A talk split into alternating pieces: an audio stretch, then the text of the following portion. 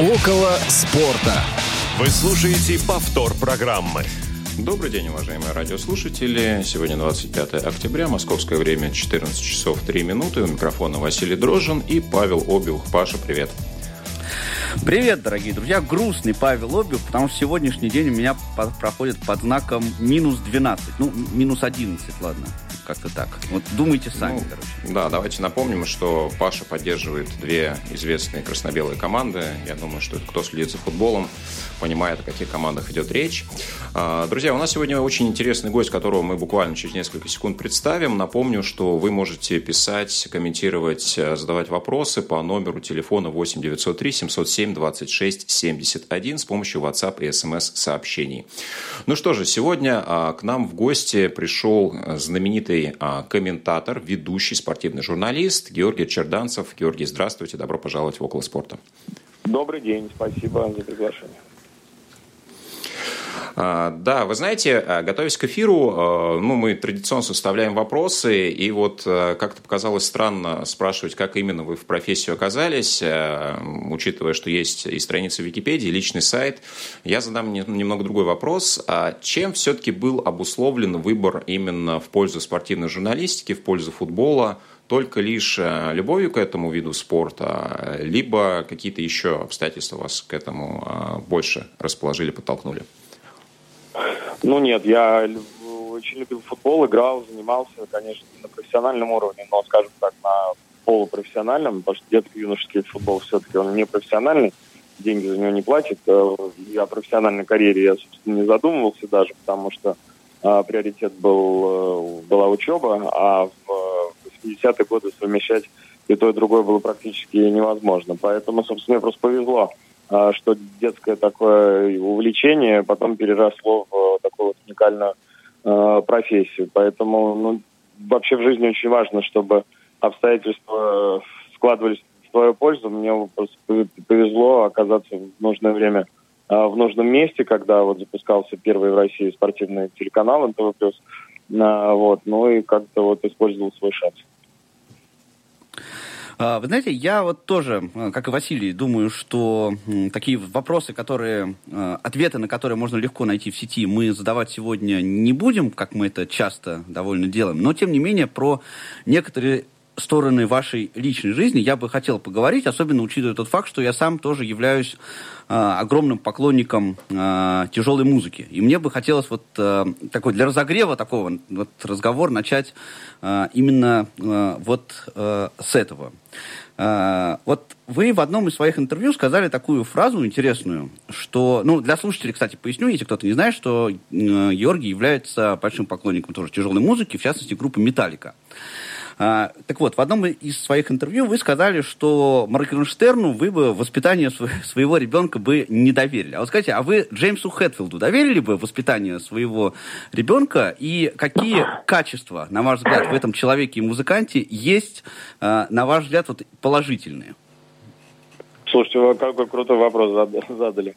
А, я бы, безусловно, доверил Джеймсу Хэтфилду воспитанию своих детей. Мне кажется, что этот человек ну, прошу прощения, во-первых, очень хорошо воспитанный, а, во-вторых, хорошо образованный, а, в-третьих, чрезвычайно талантливый, бесконечно талантливый, а, и, и музыкант, и стихотворец, не знаю, поэтом, наверное, его вряд ли можно назвать, но э, тексты он пишет очень сложные, умные, э, вот. Кроме того, он художник прекрасный, поэтому это тот случай, когда человек талантливый, человек талантлив во всем – а, поэтому то, что он э, играет в рок-группе громкую музыку, совершенно никак не может являться а, плохой характеристикой. Это человек бесконечного таланта, харизматик, поэтому, я не знаю, я, я с ним общался, мне повезло.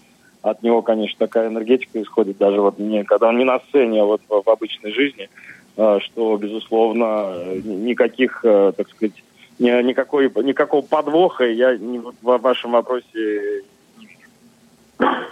Ну, а подвоха там подвоха интересно. Еще вот э, на эту же тему, если позволите, еще такой чисто музыкальный вопрос, просто вот как э, любителю творчества. Э, вот э, на ваш взгляд, э, ну, мы все знаем прекрасно, что, что у Металлика довольно стабильный состав, кроме э, бас-гитариста. Я, например, считаю, что Клифф Бертон это человек, который ну, ввел, внес просто э, настолько серьезный вклад, что э, вся музыка Металлики, она э, до сих пор э, под, его, э, под его влиянием находится. Вот на ваш взгляд, кто из басистов после Бертона на, э, Э, мог оказать такое или подобное влияние. Ну, в общем, кто из них лучший в, это, в этих э, сменах бас-гитаристов? Знаете, я думаю, что это некорректное сравнение. Это все равно, что бесконечное сравнение Месси и Роналду. Да, вот любимый вопрос всех про футбол. А, кто лучше, Месси или Роналду? Или там кто лучше, Бетховен или Моцарт? Ну, это бессмысленно сравнивать, потому что это а, люди, которые обладали э, выдающимся талантом, э, все трое, и Ньюстед, и Трухилью, и Бейтон, а, они совершенно разные, очень не похожи. Бертон играл вообще в другую эпоху, потому что 80-е и сегодняшний день, учитывая и технологии, инструменты, я не знаю, материалы, из которых там делаются струны, и все там звуковые примочки, которыми он не обладал, и которые есть сейчас у музыкантов, и возможность там записывать музыку с помощью электронных всяких аппаратов, а, я не знаю, как бы он в это время жил и как бы он занимался творчеством. Поэтому все хороши на своих местах а величие, там, я не знаю, спортивной команды, я очень люблю, знаете, сравнивать э, спорт и, и рок-музыку. Мне кажется, в команде э, спортивной и в рок-группе, ну, в группе, скажем так, да, а, очень много общего вот с точки зрения взаимодействия, какой-то химии там внутренней и так далее. Разве что в рок-группе там 4-5 человек, на футбольном поле там чуть больше людей. Но, в принципе, вот те взаимодействия человеческие, которые позволяет людям на протяжении десятков лет добиваться успеха. Это вот как раз та самая химия между людьми, которая помогает спортивным командам добиваться успеха. И даже если вот состав не меняется или меняется немного, вот возьмите вчерашний «Спартак», да, ну, по сути, там команда не сильно изменилась по сравнению с э, вторым местом Деска, но пропала напрочь вот э, то, вот, что внутри было, то, что как-то людей объединяло. И, собственно, в, в рок-группе то же самое, поэтому Э, я думаю, некорректно сравнивать этих гитаристов, э, каждый на своем месте. И, э, собственно, группа живет и празднует свой 40-летний юбилей. Я очень надеюсь попасть на концерт вот, в Сан-Франциско, если пустят с этими прививками. Непонятно, как все, все это работает. Вот, но я билет, по крайней мере, уже купил.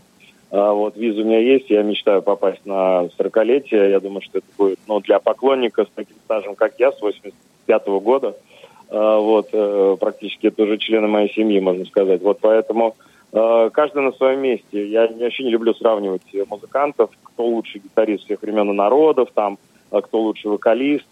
Каждый, люди, которые добиваются такого большого успеха, они все велики.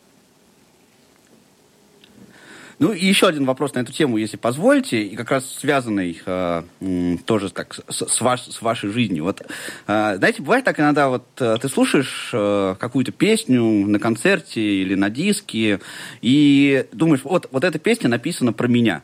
Uh, есть у Металлики такая песня, которая вы можете сказать, что эта песня, uh, эта песня о вас или на вас, на вас похожа, и что это за песня? Я не скажу потому что это очень личное. Но, наверное, да? такая песня есть, и их, их несколько. А, вот, потому что, ну, Хетфилд вообще такой экстраверт в плане текстов, а, потому что, ну, в основном поет, естественно, а, и пишет тексты про себя, про свои переживания, про свои там детские, юношеские травмы э, психологические, про свои зависимости и про, про, про, свой, про свою войну со своими демонами, да, я думаю, что у каждого из нас с вами, и любого радиослушателя тоже есть свои демоны, с которыми каждый из нас борется, но э, про своих я вслух не хотел бы говорить, потому что, ну, это такое дело э, совсем личное и интимное, но поскольку э, о таких проблемах, об вот этой о борьбе, да, там даже есть песня на одном альбоме, которая называется Struggling Within, да, то есть вот а, борьба ну, внутри себя, борьба с самим собой. А, в общем, это ну, не только про меня, это, в общем-то, про, про каждого. Ну вот я хотел бы вернуться а, от разговора о музыке к спортивной журналистике. А, у вас был очень а, разнообразный творческий путь в области спортивных медиа. Да? Вы пробовали себя и в роли переводчика, и корреспондента, и ведущего, и комментатора. Вот вопрос будет из двух частей. Кто оказал большее влияние вот в процессе становления вас как профессионала в этой индустрии – кого бы вы отметили из коллег э, по цеху сейчас, да, ну, неважно, да, одна, две, три фамилии, кого вы, может быть, больше уважаете на данный момент. И из тех ипостасей, в которых вы себя пробовали, что вам ближе всего? Комментирование, ведение, может быть, какие-то еще вещи? А, спасибо за вопрос. Э, э, интересно отвечать. Я думаю, что вот по э, первой части, наверное, Маслаченко, потому что мне повезло с ним работать в одном коллективе, в одной комнате, собственно говоря, он когда приходил готовиться к трансляциям чемпионата Италии, то со мной советовался, потому что я знаю итальянский, и тогда еще в общем, доступ к иностранным медиа был ограничен, и мало кто языком владел. А, сейчас уже все там клубы всех команд на русском языке существуют сайты и так далее. Тогда с информацией было посложнее. А, я им помогал готовиться к э, матчам. А потом в 2008 году мы вместе целый месяц прожили на чемпионате Европы в одной гостинице практически каждый день общались. Поэтому я не могу сказать, что он был для нас э, педагогом, кем угодно был Маслаченко, только не ментором, не педагогом. Но, не знаю, я не могу сказать, что я на него ориентировался, потому что я не играл в профессиональном футбол, я не играл в больших клубах, я не играл за сборную и не участвовал в чемпионатах мира, поэтому это сравнение некорректное, что я стремился быть на него похожим. Но я думаю, что я вот от него взял, пожалуй, такую а, фразу, он как-то в эфире у меня был и сказал э, такую, высказался о профессии следующим образом. Он сказал, что я, говорит, артисту микрофона. А, вот, и поэтому я как бы взял этот девиз, э, позаимствовал, я бы сказал, э, этот девиз, потому что действительно во многих э, ситуациях, ну, ты играешь какую-то определенную роль, потому что, ну, бывают ситуации, когда матч не очень интересный, или ты там не в духе или не в настроении, но ты должен постараться зрителю не, не дать понять, что тебе неинтересно, что игра неинтересна, и, и в общем, действительно выступать, не просто сопровождать э, голосом телевизионную картинку, а, ну, добавлять какого-то определенного настроения, артистизма и так далее. Вот. Но я не могу сказать, что он был моим педагогом. Он педагогом не был. Мы вообще все самоучки, вот кто пришел в 90-е годы на спортивное телевидение, и вот эту смену поколений, когда комментаторы советского времени, и Евгений Саныч Майоров там, и, и другие, и Перетурин, и ну, Озеров уже умер к тому времени – а, и Маслаченко уже в возрасте был. Вот мы, кто пришли на смену этим комментаторам, мы все самоучки, то есть не было никаких ни пособий, ни, ни методик, ничего не было. Мы, мы на ходу учились на своих собственных ошибках. Но Маслаченко никогда не подсказывал, то есть все мы, так сказать, через, через свои собственные ошибки проходили и учились, э, можно сказать, сами у себя. А, вот. а что касается современных э, комментаторов, то я думаю, что достаточно много Э, коллег разнообразных. Э, хорошо, что все разные. В общем, есть люди не похожи друг на друга. Это здорово, потому что зрителю, я думаю, интересно слышать разные голоса, разные точки зрения.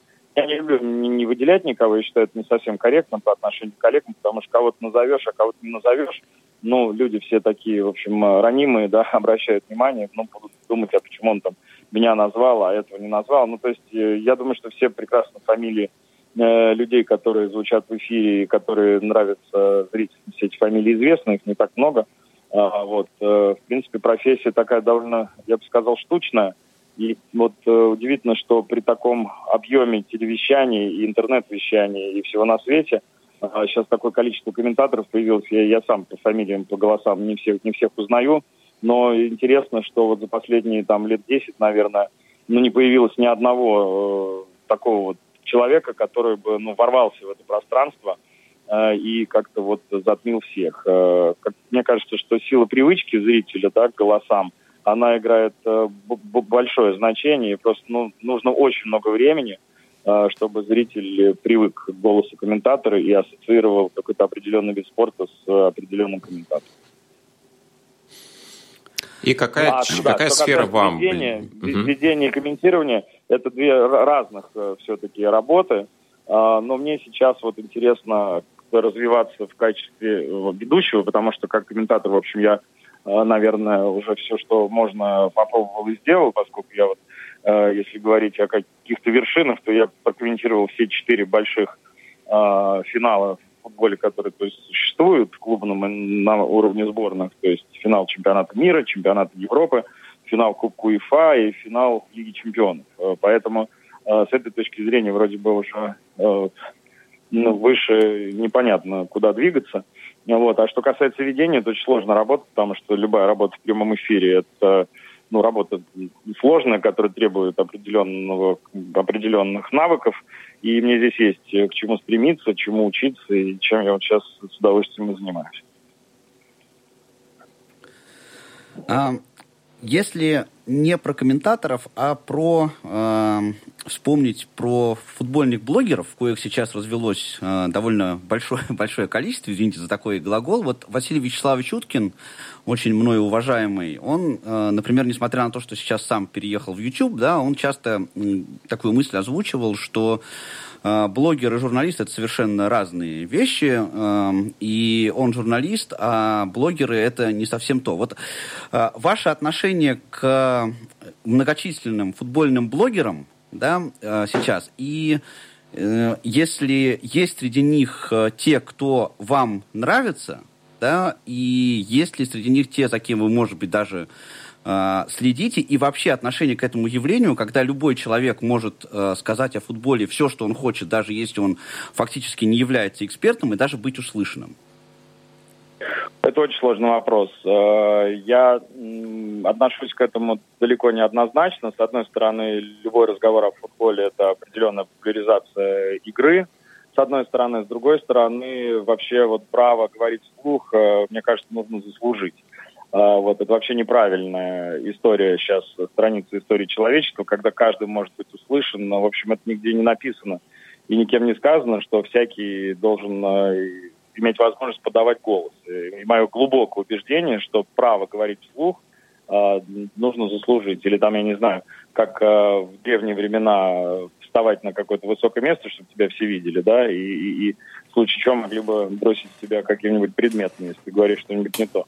А, вот, поэтому я думаю, что огромная проблема современного человечества заключается не только российского интернет-пространства, а мирового, заключается в тотальной безответственности людей, которые говорят или пишут э, публичные вещи – а, потому что совершенно размыто стало понятие профессиональности в любом э, виде деятельности, начиная от спорта и заканчивая медициной, политикой, потому что какая бы канале была по поводу э, коронавируса и вакцинации, ну, с ума просто можно сойти, что, что пишут и что несут э, люди по поводу всяких там медицинских вещей. Я иногда сталкиваюсь, считаю, просто волосы становятся дыбом.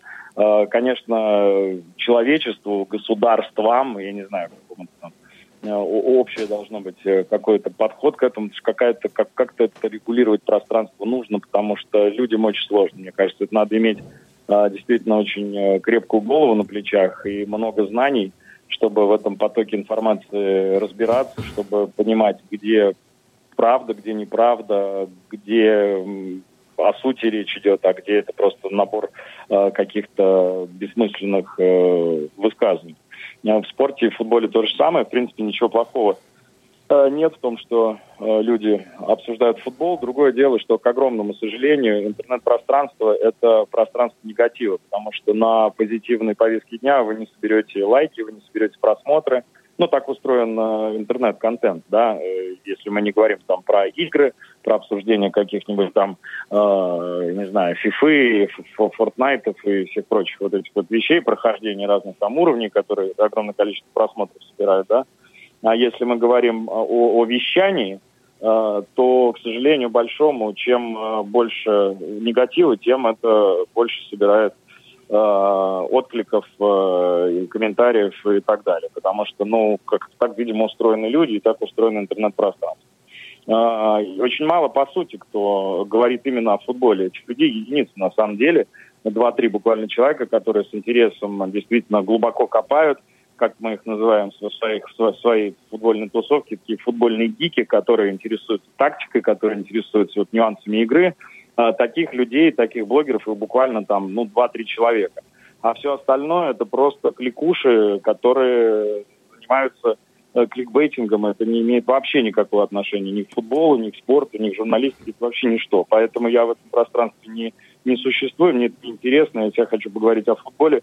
У меня есть коллеги, у меня есть э, Костя Генич, не знаю, там Тимур Журавель, э, Саша Шмурнов и другие ребята, с которыми мы вместе работаем, и там Андрей Аршавин, Максим Калиниченко, все наши замечательные эксперты футбольные, Рашид Рахимов и так далее, профессиональные тренеры. Мне не нужно читать блогеров, если мне хочется поговорить о футболе. Для этого есть профессионалы, которые меня окружают и которые находятся рядом со мной. А вы можете вот назвать тех людей, которые, на ваш взгляд, глубоко погружаются вот в этом э, блок-пространстве и действительно достойны э, внимания?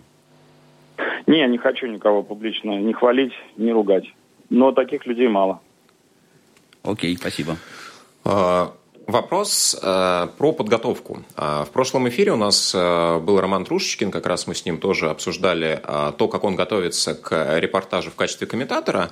Но вот поскольку вы э, сфокусировали внимание на том, что хотите развиваться именно в сфере ведения да, различных программ, вопрос, насколько отличается процесс подготовки к ну вот, э, к репортажу в качестве комментатора и к такой студии, когда вы ведущий.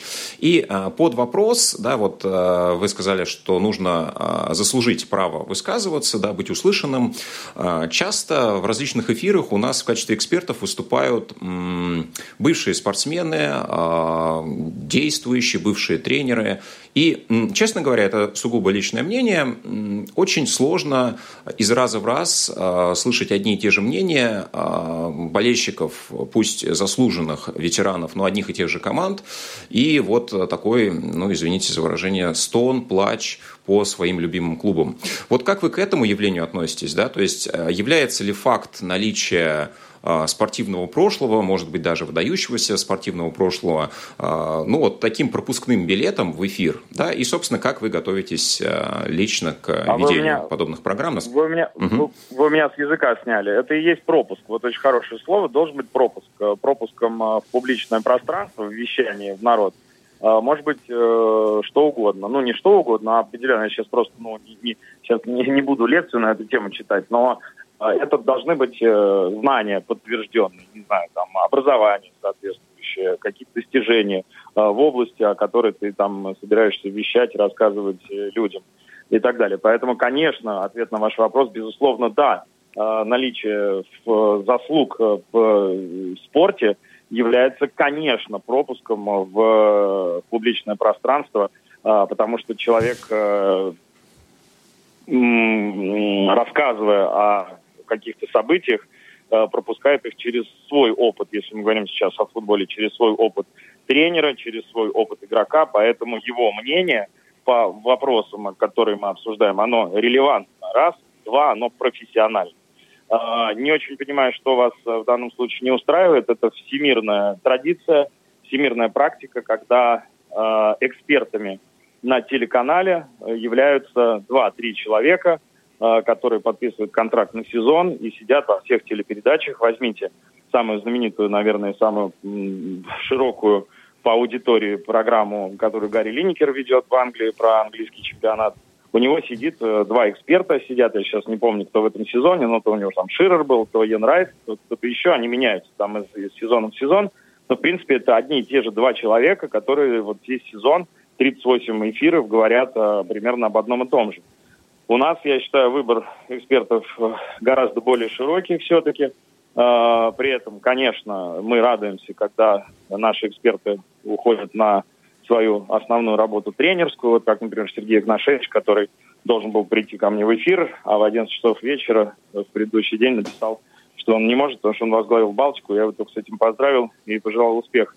А, поэтому я очень понимаю, что, что собственно, не устраивает и каких, э, какие мнения вы бы хотели услышать. Давай, давай, давай, давайте я поясню. Я попробую пояснить. Смотрите, а, есть один пласт – это знания, футбольные знания. Здесь вопросов никаких нет. Но есть а, второй момент, что человек идет в эфир, и а, нужно ли ему приобретать какие-то дополнительные навыки, скиллы, как то учиться говорить, учиться а, внятно, четко передавать свою мысль. Ведь а, спортсмены, ну, они не всегда отличные ораторы, да, часто бывает, Безусловно. что человек, ну, в силу а, там, определенных а, данных он косноязычен. Вот а, должны ли быть требования над тем, что человек, выходя в эфир федерального канала, должен ну, каким-то вот подобным требованиям соответствовать? Либо знание – это единственный пропуск, и все.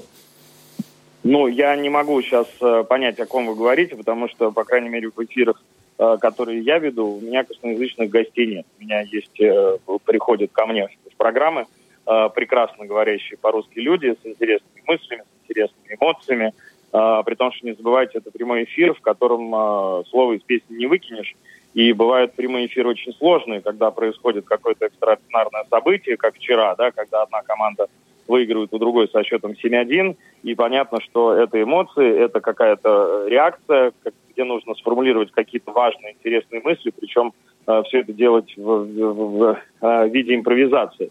Э, поверьте, очень многие актеры, которых я лично знаю, которые любят футбол, они теряются, приходя в прямой эфир, и как они ведут себя на сцене Э, в театре или там, я не знаю, в, в стендап там э, представлении или в чем-то еще, это все просто напрочь попадает, пропадает, когда человек начинает э, говорить э, о футболе. Хотя, казалось бы, опыт публичных э, выступлений у этих людей колоссальный. Поэтому, э, безусловно, да, человек, э, который не умеет формулировать э, свои мысли и плохо говорит по-русски, в эфире появляться не должен, но у нас таких экспертов нет. Поэтому я, опять же, не, не очень понимаю, о чем идет речь. А, хорошо, давайте поменяем тему. Давайте именно сосредоточимся на процессе подготовки, да, поскольку вы являетесь а, таким организатором, да, человеком, который направляет течение беседы в эфире. Насколько отличается процесс подготовки и, ну вот, в чем он а, буквально тезисно заключается? Ну, принципиально эфире, отличается, конечно, потому что, потому что эфир готовит шеф-редактор. Эфир это вообще достаточно большая команда редакторов, продюсеров, которые э, помогают э, сверстать программу собрать материалы и э, в какой-то степени э, вести, ну, как сказать, я не могу сказать, что это легче, это немножко другая работа, потому что любой прямой, прямой эфир – это определенный стресс, это определенная психологическая нагрузка, но у меня всегда есть помощник, шеф-редактор, который может подсказать в ухо, во-вторых, есть суфлер, на который можно вообще весь текст написать, и многие ведущие работают исключительно по суфлеру, куда им редактор пишет текст, и просто это как говорящая голова. А, я не очень люблю суфлер, практически никогда им не пользуюсь, просто а когда я начинал э, сидеть в кадре, у нас и суфлер, по-моему, толком не было, поэтому все равно приходилось все говорить э, в таком в стиле импровизации. Вот. Поэтому это совершенно разная работа, подготовка к телевизионному прямому эфиру и подготовка к футбольному матчу. А к футбольному матчу, наверное, в какой-то степени сложнее готовиться, потому что гораздо больше объем информации. И здесь возникают определенные проблемы, но вот лично у меня в последнее время – а, поскольку я из-за а, того, что по разным причинам больше все-таки сейчас занят ведением эфиров, немножко теряется игровая практика. То есть э, в любом деле ну, нужна практика, что футболисту игровая, что комментатору комментаторская. Поэтому, например, я вот прошлый сезон Италию практически пропустил, не прокомментировал ни одного матча. Я, конечно, там смотрю футбол, но а, поскольку все трансляции, к сожалению, по времени пересекаются друг с другом, и в основном я, конечно, занят а, просмотром матчей чемпионата России, потому что веду программу о российском футболе, а, я немножко отстал с точки зрения матчасти, и возвращаться очень сложно, потому что ну, невозможно весь сезон прошлый держать в голове, а зритель-то он сейчас очень внимательный, имея такое количество Э, источников э, информации, особенно если речь идет о любимой команде. Понятно, что любой болельщик сегодня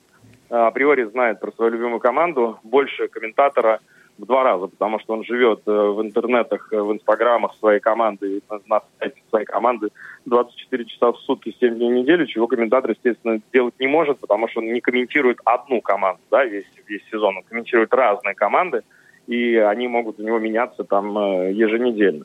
А, когда-то, я помню, э, был у меня сезон, э, так получилось, кто-то там заболел или что-то еще случилось, и у меня подряд было 10 матчей Милана. То есть я вот каждый тур комментировал Милан, я уже выучил наизусть, э, не знаю, имена там родителей всех футболистов, потому что ну, нужно было что-то новое рассказывать, не повторять же одно и то же. Это, безусловно, облегчает подготовку к репортажу, когда ты комментируешь команды, которые ты хорошо знаешь. Ну вот, например, а, я вот работал на матче Ювентуса с «Зенитом», а предварительно в воскресенье комментировал Ювентус с Ромой. Поэтому уже всю информацию про Ювентус а, такую как бы, сегодняшнего дня, кто там с травмами, у кого какие-то там проблемы, переходы, слухи, все это уже было отточено, и поэтому э, матч уже следующий комментировать гораздо легче, потому что ну, ты уже готов, потому что потренировался, что называется, на кошках. А, предварительно. Поэтому а, подготовка к трансляции, она, собственно, и заключается в а, просмотре матчей играющих команд, ну, в предыдущем, например, туре. Потому что ты видишь, как они играют, тебе, соответственно, легче понять, что изменилось а, по сравнению с а, предыдущими играми. Но а, тупиковая история, еще раз хочу повторить, вот проблема сегодняшнего дня заключается в таком обширном информационном поле, а, в котором, конечно, зритель, а, имеющий перед собой гаджет какой-нибудь, может любую информацию, которую говорит комментатор, быстренько перепроверить и Э, поймать, допустим, на какой-то ошибке, неточности и так далее. Но это вызовы сегодняшнего дня. Повтор программы. А вот интересно, из э, вот этой вот самой кухни э, комментаторского дела, да, о чем вы сейчас сказали, и подготовки матчей, э, разные истории там про фамилии родителей игроков и так далее и тому подобное, ну, понятно, что если э, матч унылый и там катают мяч э, поперек поля постоянно, да, ничего интересного не происходит, здесь как бы истории нужны разные, интересные для того, чтобы э, зрителя завлекать. Ну вот с точки зрения содержания, ну, например, вот если взять тот же самый матч Ювентуса с «Зенитом», сам по себе матч был довольно такой, довольно интересный, довольно содержательный. Там есть и было что, очень много что говорить именно про матч. Вот как вы считаете, вот эта вот история с различными, так сказать, сопровождающими фактами и факторами, она дополнительная история, и все-таки комментатор должен говорить о содержании игры непосредственно на футбольном поле. Или все-таки работа комментатора это создавать такой вот фон картинки, потому что зрители так понимают, что на футбольном поле происходит, и э, задача комментатора в основном вот эту историю создавать, как вот Александр Викторович Елагин говорит, да, э, создавать историю вокруг футбольного матча, да, вот э, и разные там выкладки, какие-то истории интересной жизни футболистов и так далее тому подобное? Ну, я думаю, что матч матчу рознь. Конечно, если это Лига Чемпионов, да, и, и матч, тем более, который смотрит широкая аудитория, там трансляция Ювентус Зенит была огромная доля, ну, телевизор, трансляция, короче говоря, аудитория огромная была. И э, я просто, ну, знаю по своим знакомым, а, которые, вот, ну, редко смотрят футбол, в принципе, там чемпионат России, и Италию вообще не смотрят, а Лигу Чемпионов смотрит, ну, потому что это как-то такое вот э, афишное очень событие и любопытно. Поэтому здесь очень важно комментатору не попасть в ловушку, потому что ты прекрасно отдаешь себе отчет в том, что э, если ты будешь... Э, я вот только что в воскресенье рассказал там про изменения, которые были в Ювентусе, ну, поскольку все-таки еще восьмой тур, не все матчи смотрели, там болельщики Ромы, к примеру, да, не Ювентус, может, вообще не видели ни разу в этом чемпионате. И тут всегда такой фокус, вот если вы болельщик Ювентуса, но вы без меня знаете, что у них там э, пришел новый старый тренер, что там ушел спортивный директор, что Дебала там травмирован. Для вас это не новость.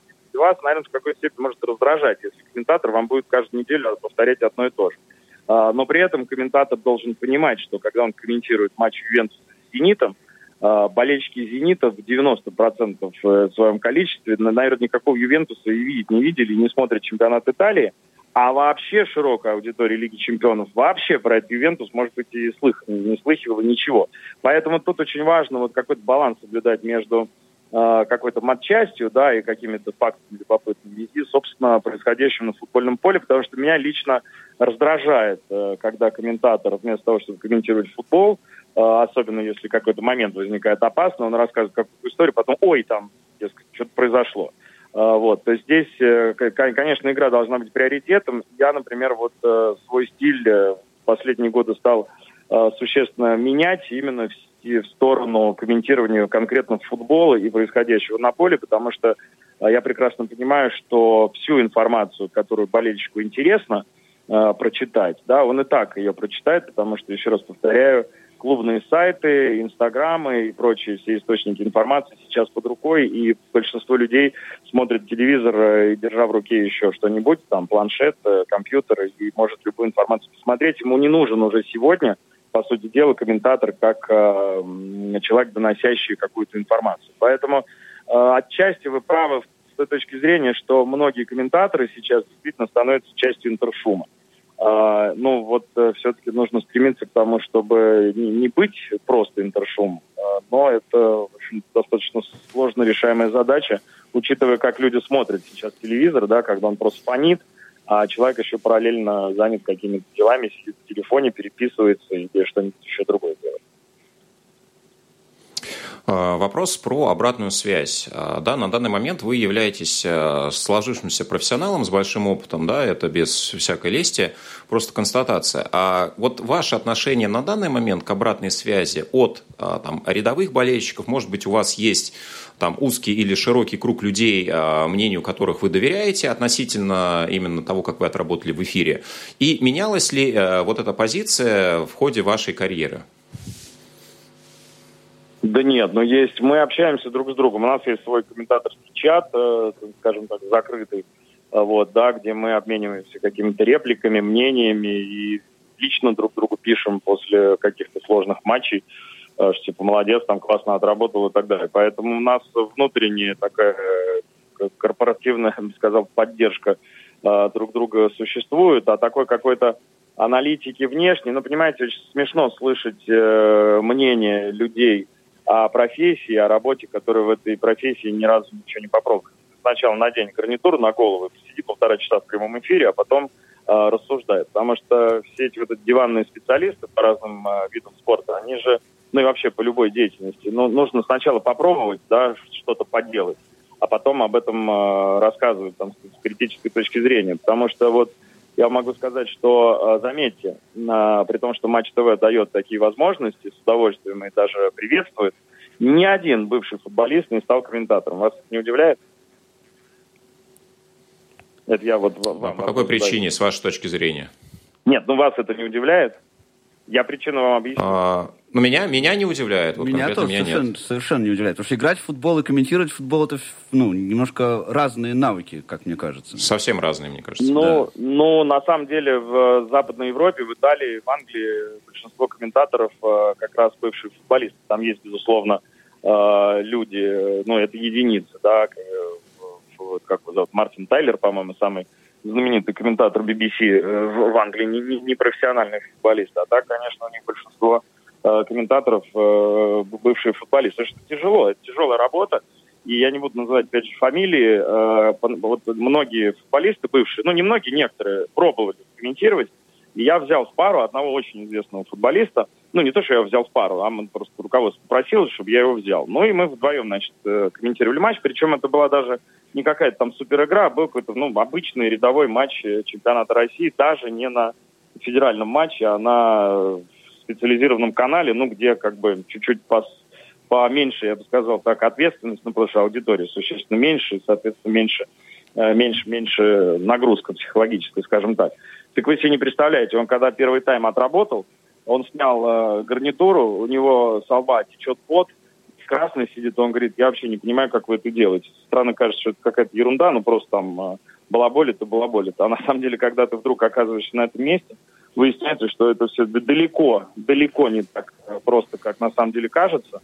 Вот. И поэтому, знаете, многие э, эксперты наши, они просто говорят, а зачем э, мне такой нужен напряг, когда можно прийти в эфир полчаса, э, посидеть, ответить на два-три вопроса, чем полтора часа напрягаться, а потом еще получить э, ушат помоев в свой адрес там э, в комментариях от болельщиков, потому что в поражении команды, конечно, всегда виноват судья и комментаторы, не, не, не никто другой. Ну, то есть э, Константин Генич – это такое исключение из правил, да, как вот бывший профессионал в футболе, который стал комментатором? Да, да, я думаю, что это удивительно. Ну, просто Костя, опять же, в нужное время оказался в нужном месте в самом начале – становления вообще спортивного телевидения. Поэтому ему удалось как раз свои э, футбольные э, навыки профессиональные очень хорошо использовать уже в новом деле, но как раз это исключение, которое подтверждает правила. Я говорю уже про современное поколение, э, про последние там 5, 6, 7 лет, особенно когда появился Матч ТВ, когда появилось гораздо больше возможностей у бывших футболистов э, появляться в эфире. А, но вот ни один из них не, не захотел, не смог, ну, не захотел, скорее, так сказать, так сказал. Хотя есть ребята, совершенно точно могу сказать, которые могли бы стать, если бы захотели, могли бы стать хорошими комментаторами. Но не хотят. А, давайте немножко больше, немножко более глобальный э, вопрос затронем. Э, Матч ТВ сейчас, э, ну, у нас лидер, э, так сказать, э, футбольной и спортивной э, журналистики. Это самый крупный э, канал. Если мы не берем интернет-провайдеров, то, э, по сути, и единственный. Э, на ваш взгляд, как вы считаете, достаточно ли вот э, то развитие спортивного телевидения э, в нашей стране, которое сейчас есть вот благодаря Матч ТВ, и как вы думаете, э, в какую сторону это можно было бы улучшить? Ну, например, что вот вы бы взяли, скажем, может быть, из других чемпион, из опыта других чемпионатов, других стран, или, может быть, сами бы что-то предложили э, для того, чтобы, э, ну, еще больше привлечь зрителей, еще больше привлечь болельщиков, сделать еще больше интересным контент на канале, если это возможно? Ничего, я думаю, что это не мое мнение, это мнение иностранных коллег, это мнение и наших э, там, футболистов, спортсменов, которые много играли за рубежом и смотрели телевидение за рубежом в Соединенных Штатах, а, в Европе и в Англии у нас абсолютно европейский уровень освещения а, спортивных событий, ну, футбола как минимум, потому что не случайно а, мы уже давным-давно сами показываем Лигу чемпионов. Там очень высокие требования к показу футбола, именно к формированию трансляционной телевизионной картинки. И в свое время, когда вот мы только начинали показывать Лигу чемпионов, приезжали иностранцы, и они показывали вам болельщикам российским э, Лигу чемпионов из России, когда играли наши команды. Сейчас уже давным-давно э, наши полностью э, российские бригады э, телевизионные э, занимаются формированием картинки и делают это настолько качественно и классно, э, что никаких претензий, я еще раз повторяю, это высочайшие требования по квалификации – операторов, режиссеров. Ну, смотрите, я сейчас не столько про картинку, да, Георгий, я сейчас не только про картинку, смотрите, сколько про вообще контент на канале, да. Ну, тут вот давайте я конкретизирую немножко вопрос, потому что меня, честно говоря, прям очень сильно, скажем так, удивило э, решение демонстрации на Матч ТВ, скажем, фильмов с Сильвестром Сталлоне. А, потому что, ну, футбольной информации, ее, ну, ее много, ее много интересной в нашем чемпионате в том числе. А, да, а, не считаете ли вы, что вот именно содержание телеканала, вот в целом содержание телеканала, его можно бы еще развивать каким-то образом? Ну, вы знаете, я э, не совсем считаю себя вправе э, такие вещи комментировать, потому что я не руководитель канала, я не отвечаю за рейтинг, да, понимаете, у всех есть своя э, ответственность и свои задачи, и свои KPI, и свои, ну, там сказать, стратегии развития и так далее, я могу просто сказать вам изнутри, что если бы э, зрители э, смотрели телевизионные передачи, то в эфире были бы телевизионные передачи о спорте, о футболе. Но, к сожалению, большому в нашей стране, не только в нашей стране, а в любой стране, э, людям неинтересно смотреть специализированные программы о спорте. Они выходят на платных специализированных каналах, что в Англии, что в Америке, что в Италии, что где угодно еще. Вот, поэтому э, вопрос очень, э, ответ на ваш вопрос очень простой, потому что э, за последние пять лет какой только контент мы, мы не, не пробовали делать, и развлекательные программы, и путешествия, и интервью, и все, и все что угодно. Но не, не смотрят люди, но не смотрят. К сожалению, это людям не интересно. Именно поэтому такие форматы, как, не знаю, там, travel, там, путешествия, истории игроков, архивы и так далее, это все идет в э, сегменте э, дополнительных телевизионных каналов, которые у нас есть. У нас же большая семья, я бы сказал, каналов, да, и там все это в большом объеме существует на том же канале «Премьер», и истории про футболистов, и, и архивы, и все, и все что угодно. К сожалению, большому, широкой аудитории это не интересно. Ну, значит ли это, что футбол в нашей стране людям в целом не интересен? А, это провокационный вопрос. Я на ваш ответ э, э, отвечу так. Я не соглашусь с вами, э, потому что футбол в нашей стране как игра, как развлечение, как досуг интересно огромному количеству людей.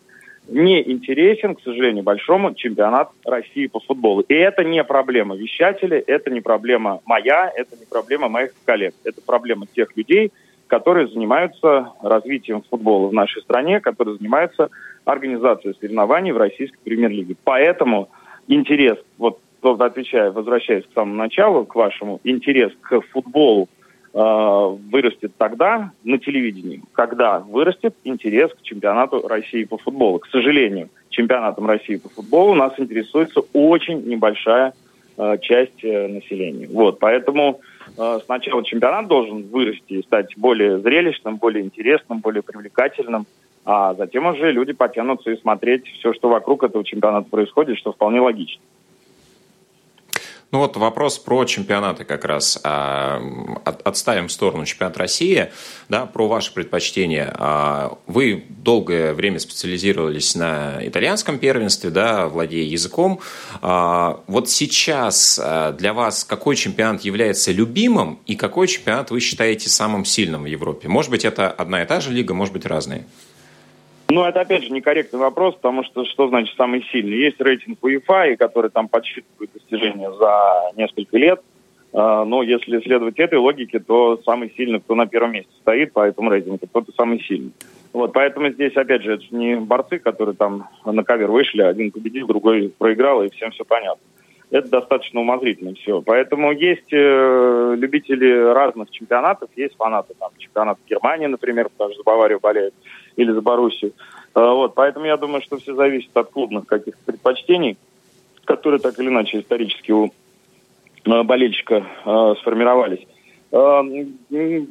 Как-то меняется все, понимаете? Раньше, раньше, если Италия считался таким итальянский футбол достаточно закрытым, не, не очень результативным, сейчас они он как бешеный носится, забивает там в каждом матче по несколько мячей, много хороших, красивых атак, и вообще как-то все стало более более открытым. Англичане, наоборот, конечно, там попадаются супер матчи, но если внимательно смотреть, я вот коллег слушаю, которые английским футболом живут, там э, регулярно занудные какие-то попадаются игры, потому что очень много испанских, португальских тренеров э, в чемпионате Англии, которые от такого вот олдскульного футбола, который мы там любили в 90-е годы, они от этого потихонечку отходят, играют гораздо более прагматично, и смотреть на это, э, честно говоря, унылое зрелище довольно-таки скучно.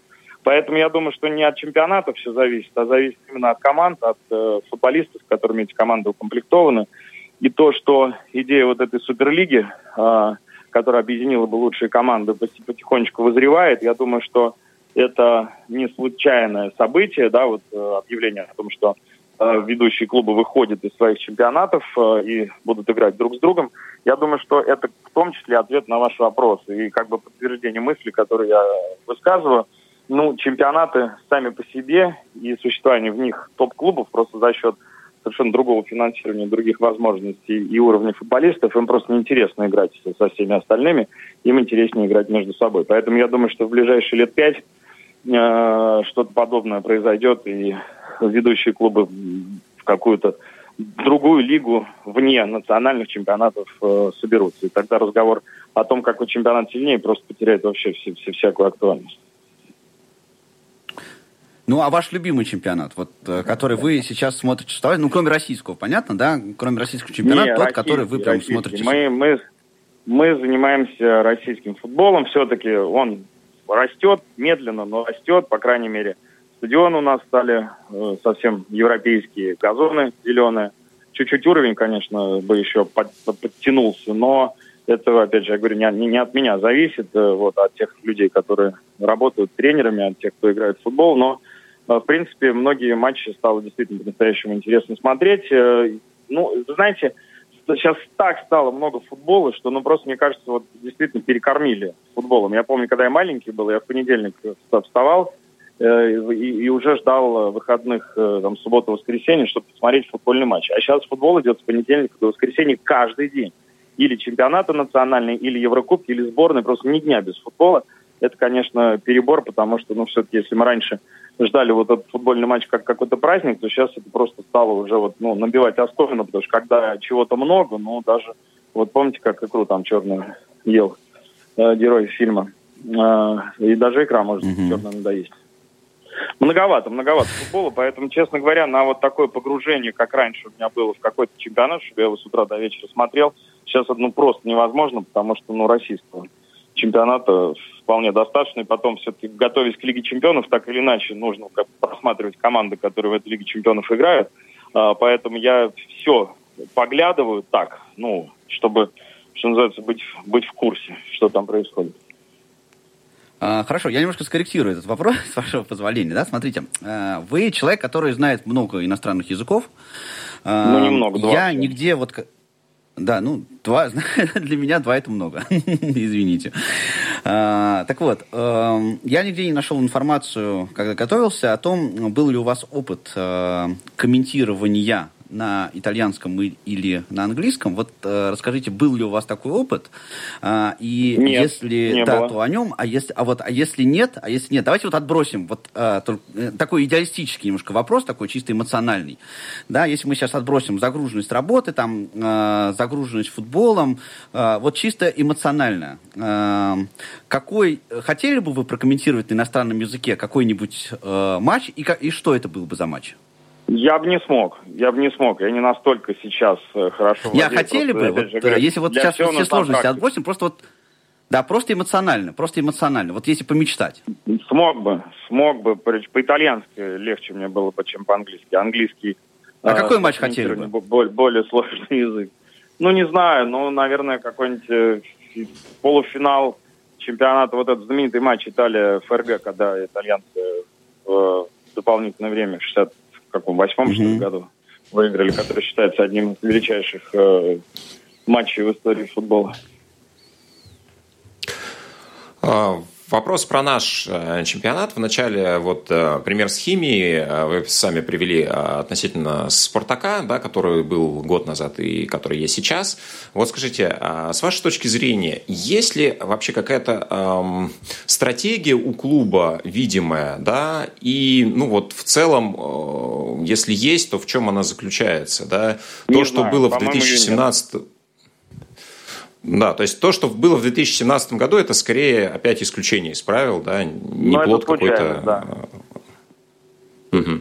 Это, это, а, это случайно. Хорошо, тогда вопрос okay. В целом про чемпионат. А ваше отношение к вот этой теме обсуждения лимита в целом, вот вы за какую схему, ну, если в целом, ну, у вас есть какая-то вот четкая позиция по тому, какое количество да, легионеров у нас четкая. должно быть или не должно она, быть? А, угу. Она абсолютно четко, должен быть баланс. Потому что, мне кажется, не совсем э, понимают люди, э, когда произносят словосочетание «лимит на легионеров», они это понимают буквально. Что либо если, если отменить лимит, то будут играть одни африканцы, все до одного, а если лимит не отменить, то будут играть слабые российские футболисты с завышенными контрактами. И то, и то неправильно. Когда мы говорим о лимите на легионеров, мы должны понимать четко, что в любой, я подчеркиваю, в любой стране, в любом чемпионате есть лимит. Просто болельщики об этом не знают. И когда они говорят, что там в Греции или где-то лимита нет, это неправда. Там другие, просто по-другому законы работают. Там есть лимит на, на контракт, там есть лимит на количество игроков, которых можно подписать за год. Вот в Италии лимита нет на легионеров, например, чтобы было понятно, о чем я говорю. То есть может сколько угодно иностранцев выйти на поле одновременно. Но в Италии команда не может купить больше трех, по-моему, или двух игроков за сезон э, не из ЕС. Да? То есть, грубо говоря, из Южной Америки э, итальянская команда может купить за сезон не больше э, трех игроков.